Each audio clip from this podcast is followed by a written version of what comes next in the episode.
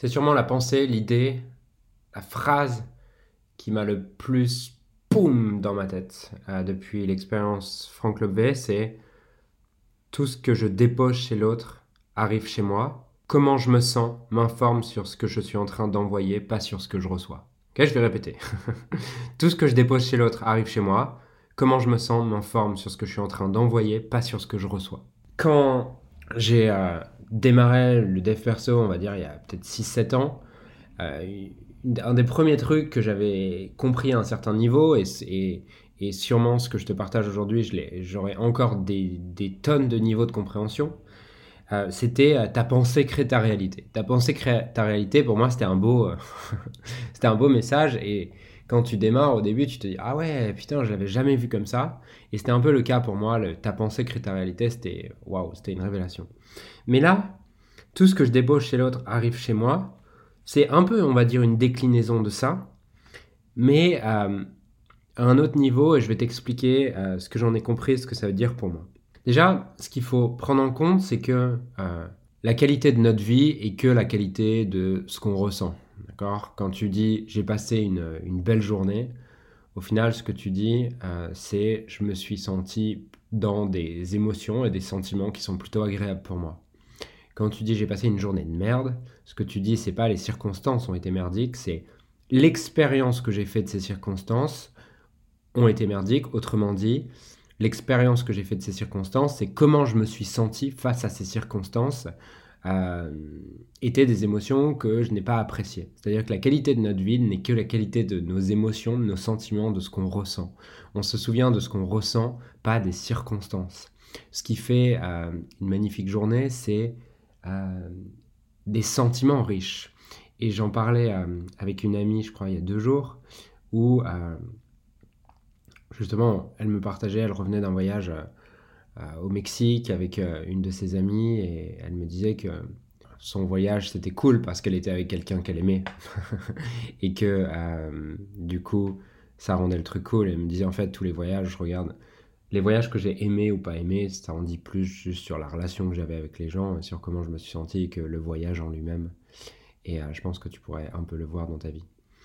Et euh, du coup, le tout ce que je dépose chez l'autre, et on pourrait dire dans le monde également, hein, tout ce que je dépose dans le monde arrive chez moi, tout ce que j'offre au monde, à travers mon regard, mes pensées, arrive chez moi.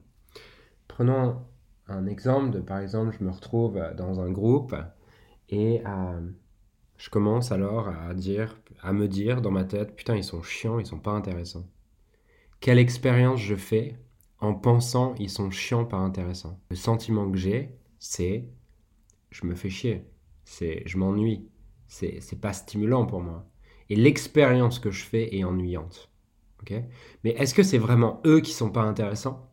Ou est-ce que c'est mon regard qui fait que l'expérience devient ennuyante? De mon point de vue, c'est mon regard sur les choses qui rend la chose ennuyante. À l'inverse, si je vais passer du temps avec des gens, que ce soit dans l'entreprise, que ce soit mes clients, et que mon regard c'est je les aime trop, quelle expérience je vais faire? Je vais faire l'expérience de l'amour. De je ressens de l'amour, je passe une merveilleuse journée. Parce que tout ce que je dépose chez l'autre arrive chez moi. Donc quand je suis en train de dire à l'autre je t'aime, en fait, à ce moment-là, je fais l'expérience de l'amour. Pas parce que l'autre m'aime, mais parce que moi, j'envoie de l'amour. Et tout ce que je dépose chez l'autre arrive chez moi. Et c'est vrai aussi à l'inverse. C'est-à-dire que quand je commence à me mettre en victime en disant putain le monde est comme ça, euh, le monde est injuste. En fait, en, regardant le monde avec un regard d'injustice, je fais l'expérience du sentiment d'injustice. Ok? Quand je regarde telle personne en disant putain elle est, elle est injuste ou elle me rejette, elle me rejette. Est-ce que c'est elle qui me rejette ou c'est moi qui fais l'expérience du rejet de par mon regard? Bah, En fait, c'est moi qui fais l'expérience du rejet de par mon regard. Et je vois que, par exemple, pour moi, c'est un schéma qui est assez classique de, euh, je sais pas, quelqu'un me donne pas d'attention, euh, la personne avec qui je suis en couple me donne pas d'attention, par exemple. Je vais commencer à me mettre en victime et me dire, ah putain, elle m'aime pas ou elle me donne pas d'attention. Et ce qui est fascinant là-dedans, c'est que dans le moment, quand je suis en train de le vivre, je suis persuadé que c'est ça. je suis persuadé que c'est l'autre qui me donne pas d'attention, qui m'aime pas et tous ces trucs-là. Alors que, en vrai, si je fais l'expérience du rejet, c'est parce que moi-même je me rejette.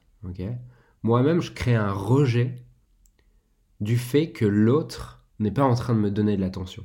Ok? Et un truc que je, que une phrase que j'avais entendue euh, il y a 3-4 semaines euh, dans une conférence de, Julie Laroche, c'était ah, il y en a une qui dit comment est-ce que tu il y, a, y a une participante qui demande euh, comment est-ce que tu sais quand quelque chose est toxique? Et j'ai adoré la réponse de Julie qui dit bah, en fait toxicité c'est juste quelque chose de toxique c'est juste quelque chose que le corps ne digère pas que le corps rejette c'est-à-dire un aliment qui est toxique, bah, en fait, il peut être toxique pour quelqu'un et pas toxique pour l'autre. Parce que le corps de l'un le rejette et l'autre ne le rejette pas. Et en fait, une, même action, une même circonstance que quelqu'un va faire, il y en a un qui va le vivre comme du rejet et l'autre qui va le vivre comme euh, bah c'est cool, il me laisse un espace pour moi.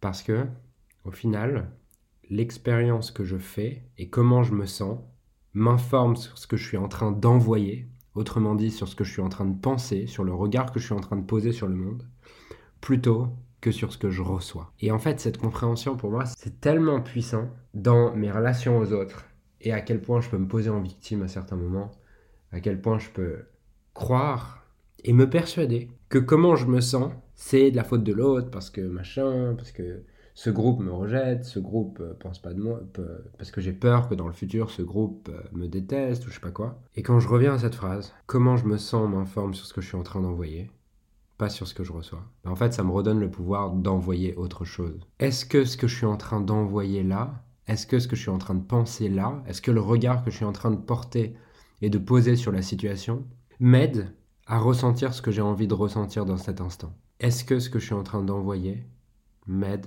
à ressentir ce que j'ai envie de ressentir dans cet instant. Je te laisse méditer là-dessus et je te souhaite une magnifique journée et à bientôt pour le prochain podcast.